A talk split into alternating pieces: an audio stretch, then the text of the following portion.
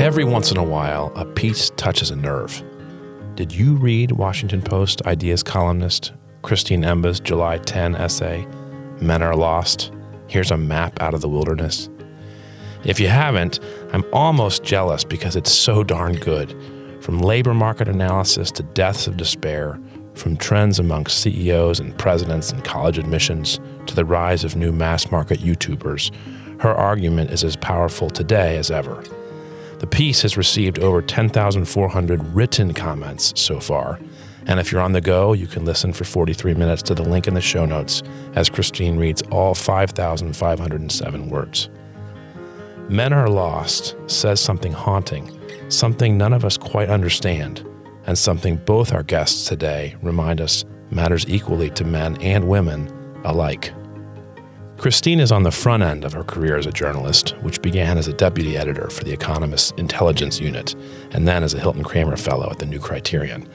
But since 2015, she's been happily ensconced at the Post, where her op eds consistently demonstrate writing from a columnist who's done her homework they track the key data, but often integrate a personal element too. So you come away realizing we're complex, that two truths can be held in tension. And when we're coasting along, Christine will punch you in the eye. Last year, it was a book called Rethinking Sex, as listeners to this podcast may recall. That best selling book combined on the ground stories from Princeton, the history of feminism, waves one, two, and three, compelling data on the newest trend lines in hookup culture, porn, and abortion, and once again, personal story. The ending is unresolved. Today on the podcast, Christine discusses this summer's article on the crisis men face with legendary scholar Richard Reeves, who's just come off a nine year flourishing career at the Brookings Institution to launch a new think tank, the American Institute for Boys and Men. Last fall, Richard published an important book that Christine cites at substantive length in her post column Of Boys and Men Why the Modern Male is Struggling, Why It Matters, and What to Do About It. One final note these two big picture wise thinkers have been on the road a good bit together of late, talking up the complex plight that young men today face. But in this conversation, they also touch on a topic they've each said relatively little about, at least in print religious faith and on the role of the American church and other houses of worship in contributing to today's strange, contemporary, increasingly consequential crisis of men. And they argue those communities may, in fact, be an important part of the way out. Enjoy the conversation.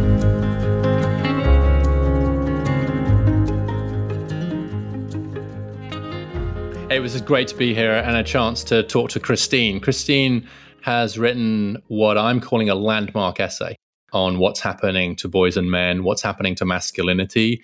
And I think it's a landmark for a number of reasons. Number one, it brings together a lot of the data, which you know, many of us have been working on, but in a really compelling way. These huge gaps in education, these huge problems in mental health for a lot of boys and young men. But what Christine does is to situate it in a cultural context. It's just to real put a finger on this sense of dislocation, the fact that so many men just feel lost. They don't quite know who to be. They know what not to do. They don't know what to do. They know who they're supposed to not be, but they're not supposed to who they are to be. And that vacuum, that sense of disequilibrium, right? I just think it's captured in her interviews and in the work that Christine has done. And also, candidly, the fact that it's coming from a writer like Christine in a place like the Washington Post is also very important because these issues around boys and men tend to just code right almost automatically a code conservative. If you're a conservative, you're worried about this. But if you lean a bit center left, then that's just a distraction from problems of women and girls. And so, so it, it, opens up a new space for this conversation in a way that I think is compassionate and empirically based. And so I'm thrilled to see this this happening. And actually, Christine, I want to know first of all whether or not that feels like what you're trying to do with this because as i've said i followed lots of other books. I got lots of charts and like boring data series but i couldn't bring it to life in the way you did. And i think that's because you were a bit braver than me in saying that there's something wrong in the culture here. Is that is that what you're trying to do with it? Is that fair? Wow. Well first of all thank you so much richard. And Thanks again, Josh, for having me on to talk about this. I think that your description of the essay, Richard really calls out exactly what I was trying to point out this fact that, as the title says, men are lost. And what I mean by lost is really lost, sort of lost in space, not sure who to be, how to act, what their future is. I mean, you came to this from I think both the fact that you're obviously the father of sons, but mm. yes, in your in your work looking at the data as a researcher. And in fact, I cite much of your data in your great book in the piece. But I came to it, as I say in you know the very opening lines of this essay, by just looking at the young men, the men, but especially younger men, millennials and younger, in my life, in the lives of my friends, and being like, you know, there's something, they're just getting weird. I can't quite put a finger on it, but there were all of these different signs, whether it was sort of the rise of incels a couple of years ago, this fascination with people like Jordan Peterson and Andrew Tate, an imbalance that I was seeing, yes, in the educational sphere, as you described, Richard, but also, I mean, I'm a young woman living in an urban center in the dating arena, too, where so many of my female friends are just like, I don't know what's happened to men. They're either total flops or they've disappeared, which sort of sounds a little bit funny. But when you think about the effect that that has on people's lives, the lives of these men who have seemingly disappeared, and the women who would like to be with them, the family members who are worried about them, all of these little threads, mm. you know, when you put them together, seem to point to something larger.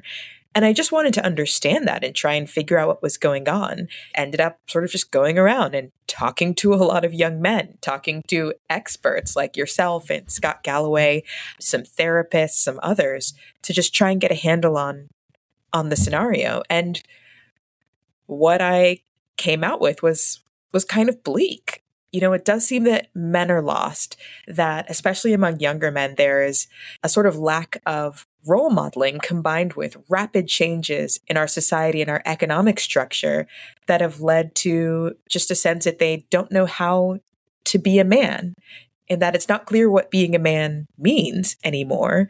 And in some sense, parts of the culture are telling them that it isn't a valuable thing to be at all, that they shouldn't even be thinking about it which mm. of course then leaves people very confused. And then what we're seeing sort of politically is that often on the right or in right coded spaces, solutions to this this lostness, this sense of being lost in the wilderness, a map of some kind is being handed over to men, but is often not quite the map that we want in this modern era. Often it relies yeah. on negative stereotypes of women, demonization of femininity. In the case of some of the influencers who have gained traction, we're going to mention Andrew Tate a lot, probably. the next hour, some downright antisocial and immoral recommendations. And on sort of the mainstream and even the progressive side, while there's a willingness to criticize how men are becoming toxic or how there are problems with quote unquote traditional masculinity, there hasn't been a positive vision offered, a reason for or a way for men to be who they are, an idea of what the best self would be, just to sort of general, well, change, be a better person, but we're not going to tell you how. And so hmm. it feels like there's a little bit of a trap. Which way do men go? And pretty much all of the men I talk to are sort of sitting between those two pathways. It's interesting. I don't know if we've talked about this before, Christine, but because I'm older than you, that means two things. It means one, I didn't write about dating. Mm-hmm. And as Christine knows, there was a, a, chapter on sex and dating that didn't appear in my book. And part of it was just because it just I felt so out of touch with what's happened. But in some ways, I think it is kind of ground zero. But the other thing about being older is that I can remember the 1980s when women were encouraged to wear shoulder pads and go to assertiveness training and stand differently. And basically, the message was if you want to make it, you've got to be like a guy. And then women just said, no. Like they basically ref- mostly refused that. I think it was an important moment in the development of the women's movement to say, look, we don't have to start looking like men and acting like men. We want equality, but we don't want androgyny. Right? We want to be women, and mm-hmm. moms and everything else, but we also want to be CEOs and lawyers and journalists and so on. But I also think there's a bit of something happening almost the other way around now, which is this sense that like if men want to make it, they've got to be like women. And that we're in danger in just the same way that we treated women like defective men in the 70s and 80s all too often. I do think there's a danger now that we treat men like defective women. And that finds this sort of ground zero thing in the dating market in this sense of like if men are a bit different in terms of their sex drives or preferences or just how they are in the world that's something they just don't know what to do with anymore. And so I wasn't brave enough to really go into this space in a way that you were. But I do think that this issue of like romantic life, what's happening romantically, what's happening in terms of sex, what's happening in terms of mating, is in some ways where all these chickens come home to roost, right? Around education and edu- and so I do think that it's an incredibly important space. But it's hard to get at empirically and it's hard to navigate. I think you do that brilliantly and I think you draw on your own personal experience very bravely. There's this great point in your essay. I have to, I have to say this. Right, there's just this great point in this essay where where you actually talk to Scott, to Scott Galloway, and he says the thing is that if you get these men who've just basically become very like demasculinized, they basically become as feminine as they can. That the women might say that's what they want, but they don't want to go out with them. I think he might have said something a little bit ruder than that. But it's like they don't want. And Christine, you wrote, you wrote as a young, I think I'm, I may be quoting you directly, as a young heterosexual woman, I have to say I heard those words and recognized them. That's think, a very brave thing I, to write. I, as a heterosexual I, woman, I cringe in recognition. I cringe in recognition. And so, but honestly, that's the sort of cultural courage that it takes to actually say, look, we're all struggling with this, but there's sometimes a lack of honesty about what men and women really want and how we really are.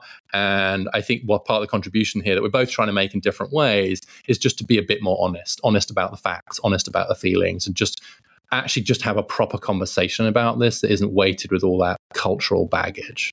Yeah, I mean, I think that one thing about the essay that surprised me and continues to surprise me is that it spurred a huge amount of conversation and it almost felt as though people had been waiting to talk about this subject. That there was a lot of just pent up curiosity, fear, like just something that they wanted to talk about. And for some reason, there hadn't quite yet been the piece that made it kind of safe to talk about. A piece that, like, if you shared it with someone, wouldn't immediately brand you as like secretly a men's rights activist, or that didn't seem like it was coming from a sort of ultra feminist, I hate men and you should hate them too perspective, which I should say is a stereotype. I identify as a feminist and I don't hate men. I actually really like them and I, I think most women do. You know, I don't want to say that this was all my doing at all, but I think also having this discussion in the pages of the Washington Post, a mainstream outlet, and being able to kind of try and talk about this issue at length in a not explicitly political way either, made it accessible to a lot of people. It had more reach than it might have coming from other writers or other sources. And I'm still getting emails. I mean, the piece, the essay itself came out over the summer, but even today, I'm, I'm still getting emails and DMs and texts from people who are like, thank you for, I've been feeling this, but I hadn't quite put it together in this way. This has helped me understand something that I'm seeing in my son, brother, friend. Mm. And I've sent it to my group chat. We're going to talk yeah. about it. And that's really exciting for me because I think that my philosophy with these social questions, especially, you know, this was my philosophy in writing my book, Rethinking Sex, is that the first step to making any progress on these hard questions, especially ones that are so personal and so core to our being, is to be able to talk about them openly, to acknowledge that, in fact, maybe men are in a crisis and we need to figure out what to do about it instead of having that as a, a whispered feeling that you you know think about by yourself or maybe share with one friend but are loath to talk about in public yeah i, I wonder to get, get I, past this idea of zero yeah. sum that's the other thing is is i found it probably one of my biggest contributions has just been to give people language. So I say repeatedly, it's not zero sum. You can think two thoughts at once. You can care about all the ongoing issues for women and girls and the issues of boys and men. And simply saying that does kind of create a new permission space. And I think that's in different ways. That's exactly what where our, our work, although it's different, aligns, which is to just open up the aperture for this conversation. And what Christine has discovered in a different way is similar to what I discovered when I put out videos and got people responding to is that the reservoir of unmet male need just to talk about this stuff and of concern about men, that reservoir is huge. And so if you tap it in the right way with an essay like Christine's, then you just, it's like hitting a geyser. And of course, that's what Jordan Peterson and, and various other people have been doing on the right for years. They've been draining that reservoir for a very long time. But the relief that some people feel when they do, as Christine says, feel able to talk about it is palpable because they don't feel so alone and they don't feel like they're risking their professional lives merely by discussing it. Yeah, as you said, Christine, toward the end, you know, that justifiably progressives want to preserve the major gains made for women over the past several decades, gains that are still fragile. It's easy to mistake attention as zero sum, to fear that putting more effort into helping men might mean we won't want to have space for, for women anymore. And I agree with that. That was resonant. I do want to ask, though, a little bit about how you see the religion angle fitting into this storyline. Richard didn't write the sex and dating chapter in his book, and you didn't particularly draw out stories of how religious institutions reinforce or don't reinforce healthy manhood, masculinity, or potentially perpetuate misogyny or otherwise. And and I think you know the author Kristin Du Mez uh, mm-hmm. uh, up at Calvin University who had that provocative book about Jesus and John Wayne. And she sort of says, look, at least in the evangelical culture and world, there's this idea of Braveheart as the ideal man. There's this mm-hmm. ideal of what was it? John Eldredge had that book long ago, Wild yeah. at Heart. Oh. You know, an adventure. How do you see? Because you didn't talk this too much in the in the essay, and Richard in your book either. How do you see religion playing into this? Is the deficit in part created by faith communities not equipping young men and, and learning how to be a healthy man? Is it enabled by the fact that the black church is much more full of women than it is men today? How do you see that? Yeah, that's a really interesting question. And the way that I think faith and the church play into this problem is another sort of multi thread situation. And I don't know if I can draw them all. I mean, I definitely can't draw them all out, but I'll a few things that I've been thinking about that are sort of separate, but all end up having interesting effects on this question. One, what you mentioned about the Black church, especially being heavily female. The fact is that most churches at this point, most religious faiths are heavily female. Women tend to be more devout and go to church or religious services more often, certainly among most Christian faiths. I think the exceptions maybe are very Orthodox faiths, like Greek Orthodox or Russian Orthodox, and in some cases, Islam, actually. So the Christian church I think many men see it as becoming increasingly feminized. And this is also a discussion that you see happening online and in other spaces among these sort of amoral, socially untethered manfluencers, I call them. You have people like, again, Tador, the Bronze Age pervert, whose book I write about in my piece, who will say things like, yeah, Christianity is is for wimps and sissies who forgive people we need to ignore that and move back to like an almost pagan, sort of revitalized non faith in which men are strong and which men have more of a presence, which is frankly rather frightening. But that's one thread.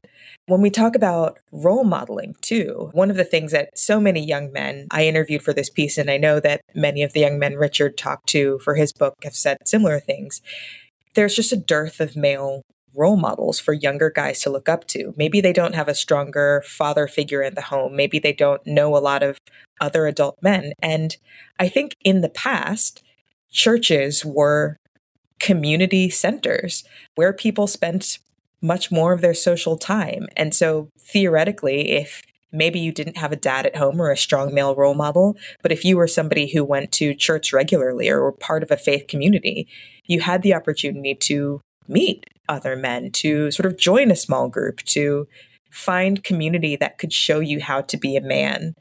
But in this moment, and especially for younger generations, you know, church attendance has seen a, a huge decline. Churches are no longer sort of this, this site of social formation that they used to be.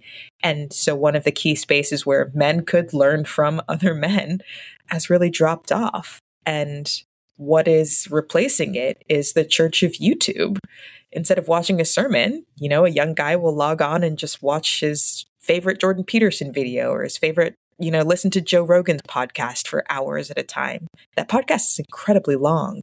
He just talks for three hours and people, millions of people listen. I don't understand. but clearly he's doing something that appeals to young men. It's like the most listened to podcast in the world, I think, at this point. So, you know, that's a thread, just the lack of sort of physical community that and role modeling that churches used to provide. And then I think there's what Kristin Du Mez talks about, a tension within the church. There are, especially in certain denominations, I mean, we've seen so much turmoil in the SBC over what the role of men is versus the role of women, whether men should have sort of higher positions and more power in the church and women should kind of sit back in a certain way. You do see some churches, not all, but some, actually maybe reifying some of these more old fashioned and sometimes, yes, misogynistic visions of masculinity, either as a ploy to reach men uh, and show that men can be comfortable in this space, or because they are bound to traditions that don't really make sense in this moment, or misreadings of scripture, or for whatever reason. And that can continue to perpetuate sort of again, I we've talked about, and I think we'll talk about at least in the next half hour, the dangers of the phrase toxic masculinity. But these mm-hmm. versions of masculinity that are actually again negative and rely on demeaning women. On the opposite hand, if you have sort of the what some commentators have described as kind of this over feminized church where it's like, well, what men are for right now is to just continue to sacrifice and play the role that their grandfather did. And we're not going to update it. You just do what you're supposed to do. That's all we've got for you, men. It's not very inviting either, hmm. frankly, to an outsider's perspective. So why would a man go there to figure it's out really who to be? It's interesting, isn't it, that they're just listening to you. I agree with all of that. And it makes me think that to some extent the church is mirroring some of these broader mm-hmm. tensions mm-hmm. around this. That on the one hand, you've got this one center of gravity in our culture, which is essentially saying you should be more feminine we're feminizing society the future's female etc and you do see that in some churches and you're right there's been a reaction against it. And then on the other hand you've got this much more patriarchal strongly traditional view about masculinity and, and femininity. And then it gets pushed to extremes. It's very interesting to me how little commentary there's been on the fact that andrew tate who is this online influencer we've mentioned already has converted to islam and the appeal of Andrew Tate among a lot of young Muslim men is something that's very interesting. And I'm talking to some imams about that now, kind of through my own work. But as far as the church is concerned, partly I think it's mirroring it. But there's also something else going on here too, which is that maybe this is the most conservative thing that I'm going to say, at least during this hour. Mm-hmm. But it's I'll say it masculinity is somewhat more socially constructed than femininity, that the male role has to be built and communicated and socialized a bit more because the role of men in reproduction is somewhat less direct. And so we need institutions that help boys become men. And those institutions flourish at best when we're not telling boys how to become men, we're showing them because they believe their eyes, not their ears. And so, where are those cultural spaces within which we do that necessary work of helping boys to become men? And traditionally, churches with rites of passage, with specific roles, with strong role models, with associated Boy Scout groups, whatever you want to say, they have, for good or ill, but I would say overall for good, have played an incredibly important anthropological role in helping that transition take place. And we, I do think it's incredibly arrogant of us as a culture if we think that we can just expect boys to become men automatically. That doesn't happen. It's something that's created. And if we're not creating it, as Christine suggested earlier, then who is? And I would rather, as a general proposition, that our boys are learning how to become men within a church context than from Andrew Tate or other people or Jocko or somebody else online. I don't think that's a controversial statement, but let's see if it is or not. let's find out. Do you agree with that, Christine? I think that's right. I really do. I mean, I increasingly, when I'm looking at the influencers who are becoming popular online and in other spaces, we all worship, you know, as I think David Foster Wallace mm-hmm. maybe said. Yeah. It's just, you know, what is the object of our worship? There is still something being worshipped or reified by all these influencers. And if you ask what it is, the answer can be very dark. I totally agree with you. I would rather have men learning to be men, learning to be masculine in a space like a church that also has sort of moral goals and a moral grounding that emphasizes our responsibilities to each mm. other.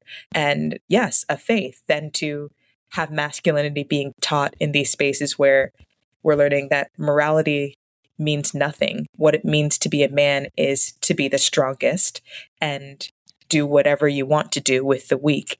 And this sort of like Nietzschean, neo pagan, sort of self made God attitude that is increasingly pervasive among the most popular male influencers. But that is the direction that I think we're moving in. And I think the churches maybe should be more worried about this than they are, because there is also mm-hmm. something darkly attractive about the new masculine idea of just the strong man who isn't tied down by prosaic morality or is asked to help other people or serve society or a family or take care of the the women and families in his life but who just does what he wants yeah that's what's being preached actually and that sense of freedom is very alluring to a lot it of young ve- men. and it, perhaps and more alluring than you know a sacrificial ideal of right. a servant leader. That's why you have that's why we have to learn and that's why it's that's why it's hard right? And that's why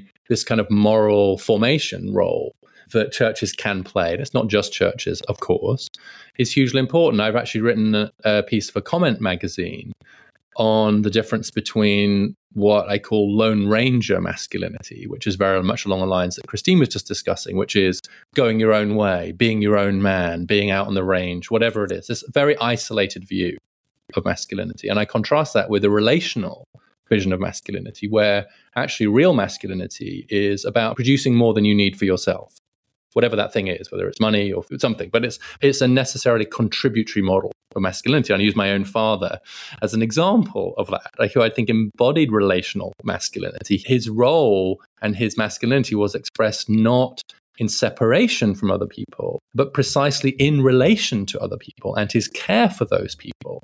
And I think if churches can't help to cultivate a relational view of masculinity, you have to ask who can because unless I'm a very bad theologian, that seems to be an extraordinarily strong part of the Christian message, which is, as Christine says, about being a servant, being in relationship with others, thinking about it. There's a reason why President Obama called his initiative for black men my brother's keeper. And so mm-hmm. that sense of keeping, that sense of providing in all kinds of ways is just at the heart of, I think, relational Christianity. And so if if not the church, then who? And right now, I don't think the church is covering itself entirely in glory with some of these questions because they're either going full bore on the reactionary side or they're ducking the question altogether.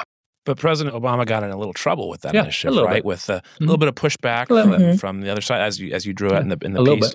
One of his advisors was Ron Mincy with Black Males Left Behind, and I'm curious to ask a little bit about sort of the larger culture of fear that's also in play. That sort of idea of the piece, and and really your book and new project, Richard, also getting into a moment, kind of a cultural moment, a sense of fracture, a sense of look, at some level, there's an expectation historically that if you are a white male and you go to college, you should succeed. What's your piece talk about, Christine? That all 45 US presidents have been men.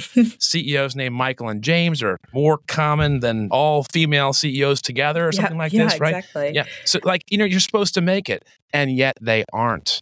And Richard's got the data on this. And yet, in terms of college graduation rates, in terms of med school and jobs today, white collar jobs today, what is the data on this? I mean, why is there a sense of fear that's maybe perhaps pervasive amongst some young men, 20 somethings and 30 somethings, who are listening to these video messages from Andrew Tate and Jordan Peterson? Well, I'll have I'll have a go and I'll be to see if it fits with Christine's sense. So I think it's incredibly important to break this down by class, by race, etc. And so there's this the terrible term intersectionality is useful when applied properly. And I think applied properly, what it leads you to see is that look, white men as a group are still like out earning everybody else. They're still at the top of the apex of many kinds of institutions, but that's not true for working class white men. And it's sure as hell not true for black men. And it's very important that we note that like white women now out earn not only black women, but black men by huge margins. For every dollar earned by a white woman, a black man earns 84 cents and a black woman 80 cents or something. Right? right. So, but the point is just being that like you've seen these race and class gaps open up at the same time as you've seen some of these gender gaps close. So, who are we talking about? Is the question we always need to ask ourselves. But I do think I'm trying to be fair to the men who do feel a sense of loss. If change happens this quickly, even if it's a relative loss of position, say in with regard to women. And a, a data point here is that 40% of women now earn more than the median man. And in 1979, that was 13%. Okay. Now, 40% is not 50%, which is what full equality would require, but 40% is a lot higher than 13%. And 1979 was not very long ago. And so what you've seen is this profound transformation in the relative economic position of women and men, which is not to say there isn't still more to do on that front, but it is to say, wow, that's a big change in a fundamental fact about human society, which is the economic relations between men and women. And so for men to feel dislocated and lost, I think is not surprising. And again, I think I'm just echoing kind of Christine here, but our failure just to at least acknowledge those difficulties leads men to develop grievances that are then basically fodder for the reactionaries. And I've been really guilty of this in the past myself, which is basically to kind of roll my eyes at the men who aren't getting with the program and just say, look, get with it, guys. Be a good feminist like me and you'll be great. Everything's fine. I'm great. I'm a feminist. What's wrong with you? And it's taken me a very long time to realize just what a terrible message that is, especially from someone who is flourishing who mm-hmm. is doing okay when so many of our men and so many of our boys and men, especially those with least economic advantage, are doing anything but okay. And rolling our eyes and telling them to get with the program has been a spectacularly ill fated strategy in terms of gender relations. And it's driven men away from a commitment to gender equality rather than towards it. Yeah, I mean, I think that this is also sort of exemplary of a, a, broader trend in our politics and society where our discussions tend to fall apart. There are all these instabilities, all these rapid changes that have affected much of America, but maybe haven't hurt the people in the top one to five to 10%. Honestly, usually those are often the commentariat elite, the people who work at think tanks or at newspapers. Yes. And so when a working class young man or male complains or something, elites tend to be like, What? I'm fine. Like, what are you complaining about? All the men I know are doing fine. This is a you problem, which of course engenders resentment. You know, people feel really unseen and their problems feel very unappreciated. And we see this when we talk about the decline of marriage. Then commentators are like, Oh, but I'm married. I love being married. Like, what? I don't see anything. You, everyone should make their own choices. We see this when we talk about shifts in understandings of sex and gender and how confusing that might be for people. Well, like, oh, I know how to use the right pronouns. Like, what? You just get with it, figure it out. It's not that hard. When we talk about young men here, where it's like, my son just got into Princeton, he's doing great. What's the problem here? Maybe your children need to just get it together. of course that makes people upset. And not only does it make them upset, it makes them react even harder in the opposite direction to prove, in fact, that they have a point, that they're standing up for themselves, that there is something wrong. But actually, one thing that I didn't mention sorry to just skip back in our conversation a bit when we were talking about the church. One thing that I think that's really important is something that Richard has called out here. Changes, social changes, economic changes have happened incredibly rapidly over the past 50 years, even 30 years, whether it's changes in the economic status of many men or changes in how relationships are formed or not formed. The number of people who are married or getting married is falling. People tend to partner up later. The relationship to childbearing and childbirth and what that looks like, whether men are in fact a necessary part of it anymore, and even our very conceptions of gender and biology and what they mean or don't mean or could mean. All of those changes have been very destabilizing. And I think in the past, and even in the present, one thing that the church and that faith has offered when it comes to questions like this is a clear sense of telos, a real theory of like, this is what humans are, this is what we're for, male and female, he made them, or whatever your belief structure is. Like, this is what we were made for. This is how a person is in some sense. An understanding of one's place in the world and the goodness of that place, the goodness of a particular kind of embodiment, a sort of structure for what one does with that embodiment to be a virtuous person. And so, even when changes are sort of swirling in the air socially, that could give people something to hold on to and some clarity. Men are lost. Here's a map out of the wilderness. Like that, churches and places of faith have always had a map.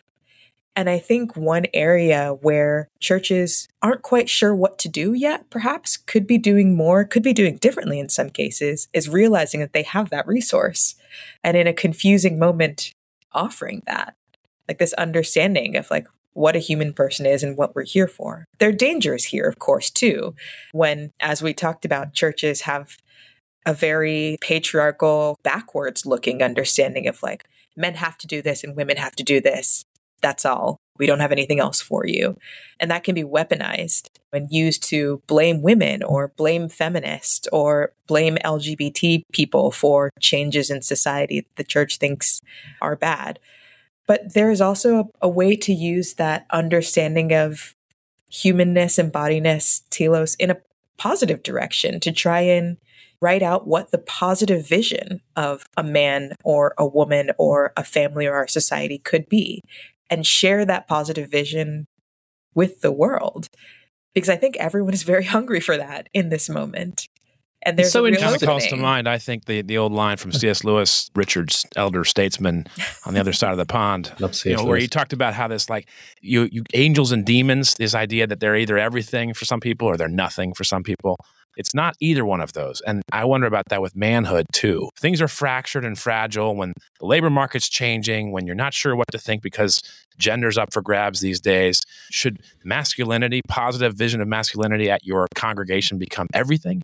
Should it become something we flee completely because we have no clue how to handle it? There's some middle ground, surely. I just I wonder what the positive vision of masculinity is or ought to be, like you sort of raised at the end of your essay. You know, should churches try to intentionally win the men if there is a larger population of women already in the pews? Should they try to do that in hmm. some way? And what's that look like? Uh, how does it become healthfully embodied? Should they try to win the men? Is an is an interesting phrasing. I mean, I think theoretically the church wants everyone, men sure. and women. But also, I think kind of the one attracts the other in some way. You know, what I say at the end of my piece and what I really believe is that the sexes rise and fall together, even from small spaces to large ones. A church that's all female is not necessarily the healthiest church, neither is one that's all male. If men are struggling, eventually women will be struggling too. And in fact, you know, in my experience, I'm beginning to see that women who want partners, who want their sons and brothers and friends to be healthy who are who are worried about them. So if the church wants to reach both sexes, they should be trying to help both survive. I think a, a positive vision of masculinity that the church can provide and that, you know, we need to think about as a society overall. And I feel like this is a recommendation that almost sounds controversial, even though I don't know why it is. The first step is to acknowledge that there is such a thing as being male, as masculinity, as manhood, and that in fact, that's fine and even good. As Richard said, and you know, as I said in my piece, I think that most people don't actually want to live in an androgynous society. But to have a positive vision of masculinity, first you have to say what masculinity is and then identify what could be good about it, what is unique to it, and how do you use that uniqueness in virtuous ways and celebrate that without, of course, denigrating women, without denigrating femininity, and without making the definition of maleness or masculinity so small that any man who doesn't fit it perfectly feels like there is something wrong with them. Yeah. There is a great line from Robert Bly where he says that we are afraid that out of the words masculine and feminine, some moral carpenter will make boxes in which to trap us. And we're afraid of boxes, and rightly so. But he also says, but we shouldn't be afraid to use the terms anyway. And so the question is whether or not, and it's true for churches, but for society generally, how can we define without being deterministic, without trapping, right? Hmm. How can we recognize that, yes, there are these broad differences and we want to see ourselves in the depictions, but without saying that if you're not like that, you're not a real man, or if you're not like that, you're not a real woman, and just accepting that there will be exceptions. And I think that the trans movement and what's happening more generally around sex and gender is in some ways an opportunity for us to make the claim that we can have exceptions to rules and both the exceptions and the rules can be okay. We don't have to abandon the rule to honor the exceptions. And in fact, mm-hmm. in some ways, I think the more confident we are about some of those differences, the more okay we can be with the people who are maybe changing some of those, who are transitioning or are, in some rare cases, non binary, to me, it's such a, what it really shows is the how fragile we feel about these things. Mm-hmm. And maybe this circles back that we do get so freaked out, or at least some people do. I have to say, I was in San Francisco last week, and there's a church there that has a huge sign on it that says God colon the original they them, which I thought was a very San Francisco moment. But I quote someone in my book as saying that what a lot of men lack is ontological security. Mm. And I tease it a little bit in the book and say that's not a great bumper sticker. You know, what do we want? Ontological security. When do we want it? Well, whenever. But it speaks, I think, to something about what's the ground of our being. What does it mean? And to some extent, the workings of patriarchy, defined in terms of the economic or material dependence of women on men, answered that question. It wasn't the only answer, but it was a pretty big answer. It was certainly a big answer. It was the answer to my father, who I admire and love deeply. Was that like he never doubted in the end what his kind of role, certainly within the family, was within the community. Absent that, in a world where we've made such huge strides towards more economic equality, what is the ontological security for men?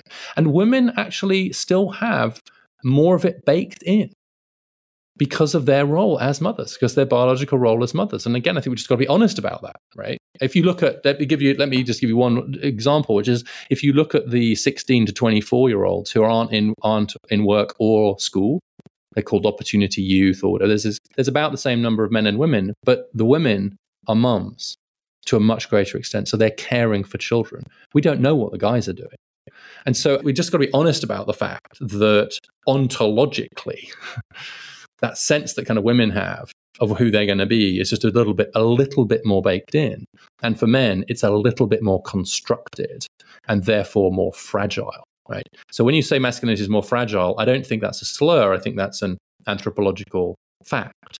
And what's interesting about christine's work on the dating market and so on too this is anecdotal but when i've been doing my work i'm out giving talks. Mums and there's a lot of mums interested in this. Mums who have boys in school are like, yeah, totally see it. Uh, yeah. Mums who have girls in school are like, what are you talking about? Hmm. The mums who have girls in their 20s or young women in their 20s, like, oh, oh, yeah. Because they're suddenly starting to see who are they going to marry, who are they going to date. And so I can actually I can sort of date the month. I can date the age of the kid because if you've just got girls in K 12, you're a woman, you're like, what are you talking about? You don't see it. But then your daughters go through Princeton or whatever and then hit, or wherever they go, hit the labor market, and then they hit the dating market. And the mums are like, wait, where are the guys? That's Christine. That's, I think, part of the, Christine's contribution is to say, yeah, that's when things really come real for a lot of the mums. So it's really interesting. I'm making I'm making light of it, but I think anthropologically that's really, really the case. Yeah, I mean, we're also just definitely beginning to see that statistically in college graduation rates and higher education enrollment. In fact, yes. like almost all schools now are a majority female, and yeah. the ratio is getting even worse. There was a piece in the New York Times, my competitor publication, recently about yes. how affirmative action still exists for men now mm-hmm. because there are so many fewer men applying for colleges that campuses just desperately want them just so people won't feel like right. they're going to an all girls school. And it, and it puts off the women as well, right? That's the other thing that comes back to the church thing, which is why some churches, uh, I spoke to some Catholic churches recently that are setting up soccer leagues to attract men because they're finding that they're losing women. And it turns out that admissions officers will tell you that if they get too female skewed, they see drops in admissions from women and men. Hmm. And actually that's not crazy because there is some pretty good evidence that if campuses skew too far female, the ones that are now two to one, at the University of New Hampshire recently, I think that's 70 30, is that affects the dating market. Do you want to be a woman on a campus where there are only half as many men as women? Maybe not. And it actually turns out it doesn't bring out the best in either sex yes. in terms of how they behave towards each other to have that situation. And so I think if we zoom out from that as a sort of microcosm of the problem, what that tells us is that, back to Christine's point, is that a world of floundering men is very hard to make a world of flourishing women. Like it or not, we are in this together. And what's happening on campuses when you see them swing that far away, the admissions officers are right to be worried about that. The question is, what do they do about it? And that's I actually think the thumb on the scale in favor of men in college admissions is going to have to come off in the future years because of the scrutiny that it's going to get. But then you just got to think, okay, well, what does that mean for those campuses? Like, what kind of experience do we want? What kind of institutions are we trying to build there? And perhaps much more importantly, where are the men in our churches too? The paper in this that made one of the biggest impressions on me was by Kathryn Edin and her colleagues. Ron Mincy was one of her co-authors actually, which is called The Tenuous Attachments of Working Class Men. I thoroughly mm. recommend it. And it talks about church and work and community and family, the tenuous attachments. Given how tenuous some of those attachments have been, I think this issue about attaching men is hugely important. And the conservatives were right to warn in the 70s that if women became more economically independent and men no longer had that clear role, that they would be, be in trouble they were right to worry about that. They were wrong to say that the men would generally cause massive trouble, although some of them are. And they were certainly wrong to say, and that's why we shouldn't let this feminist nonsense take off, right? that's why, right? Like, it's a very bad message to women to say, look, we need you to stay in the home so that men will be okay. Is that okay? Very few women find that an appealing suggestion. But they were right to warn that so fundamentally changing the economic relations between men and women wouldn't raise questions about men as well as women. So their warnings were right. And unfortunately, I don't think enough of us were paying attention. In this conversation, we've talked a lot about the problem, about the, the tenuous attachments of working class men, the sort of sense of fear and confusion as economic roles change. But as I said in my piece, the next step is to find a solution, put forward a positive vision, and I'm wondering where we can find those. And Richard, I know that you're hmm. you're starting up a new a new institution. I wonder if you if you have any solutions in mind that you're working on that you have plotted out for us. Yeah, so thank you for mentioning it. It is it is new, the American Institute for Boys and Men. It'll be the first think tank or research organization devoted to the issues of boys and men the only one. And I think that fills part of the gap we've been talking about simply by doing like nonpartisan research, pointing out some of the issues, but then to go beyond that to solutions. And I tried to do a little bit of this in my book as well, because so much of the discussion around boys and men is the secular equivalent of the book of Lamentations. There's lots of lamentation about the state of boys and men, and not much by way of solutions. And so I do think it's important to keep raising awareness of that. But for example, the fact that we are seeing declining college enrollment for men, we're never going to get back to 50 50 in higher education, right? The gap is already bigger today than it was in 72, just the other way around. Just because the way that mainstream education works is always going to be a bit more female friendly, right? So, what does that mean for helping more men? Well, it means what are the vocational alternatives? What does that mean for technical high schools, apprenticeships, you know, community colleges that are be- probably a bit better suited towards men? We've got to find better alternatives to college anyway, but it turns out that's massively pro male in practice, right? So that's hugely important. What are we doing in terms of outreach through schools to the young men who are still taking their own lives at four times higher rate than young women? So as we expand you know, school mental health provision, are we making sure there are plenty of men in there? And last but not least, and this speaks to Christine's point about role models, what are we doing to increase the share of men in our schools? The share of K 12 teachers who are male was 33% in 1980 when Ronald Reagan first came to office. It's now 23%, 10 percentage point drop, and it keeps dropping. And Christine's talked about this, and we both talked about the fact that men in classrooms are not only good as sort of role models by being not by saying, but by being, but also they're coaches. They're much more likely to coach after school sports. They're more likely to be mentors, etc. And so, where's the mass recruitment drive for male teachers? Interestingly, although both Marco Rubio and Josh Hawley criticize me in their recent books for my desire to get more men into these caring professions, because I do think there's something to be said for that. They both do say, but one place it might be a good idea to have more men is in our schools. Right. So there at least seems to be cross partisan support for the idea that just watching the share of male teachers decline is not good. Whether there'll be any action through scholarships for men, support groups for men, and massive social marketing campaigns to get men into teach, help into teaching, just as we've had for women into STEM, remains to be seen. But that's the space. There's so much appetite to work on this now, and there just isn't enough work. So, hence, like you know, if in doubt, create a new think tank. That's my motto. That's what the men need. That's what we these do. men are, are crying out for. That will give them ontological security. The American, the mission of the American Institute is to give more ontological security to boys and men. That's not really a mission statement, by the way, but it would be awesome.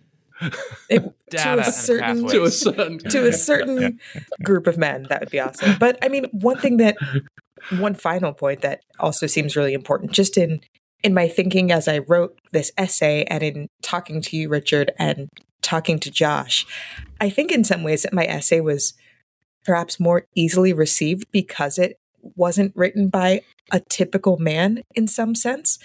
But sure. as we've hit on just the phrase role models over and over again, and as I talked about in the essay, I think one of the key things that will be necessary, both to create a positive vision and to see change, is for men to step up for men.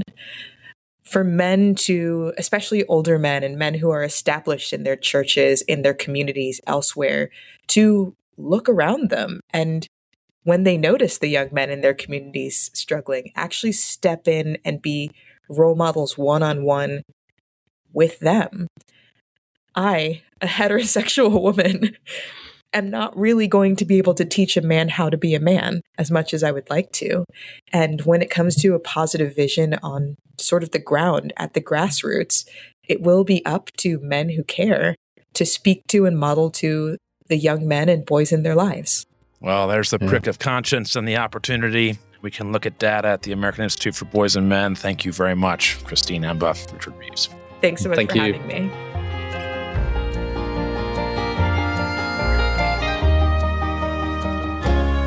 Faith Angle connects leading scholars and leading journalists to help us think more wisely about the broad role of religion in society and how it impacts all our lives. Thanks for listening.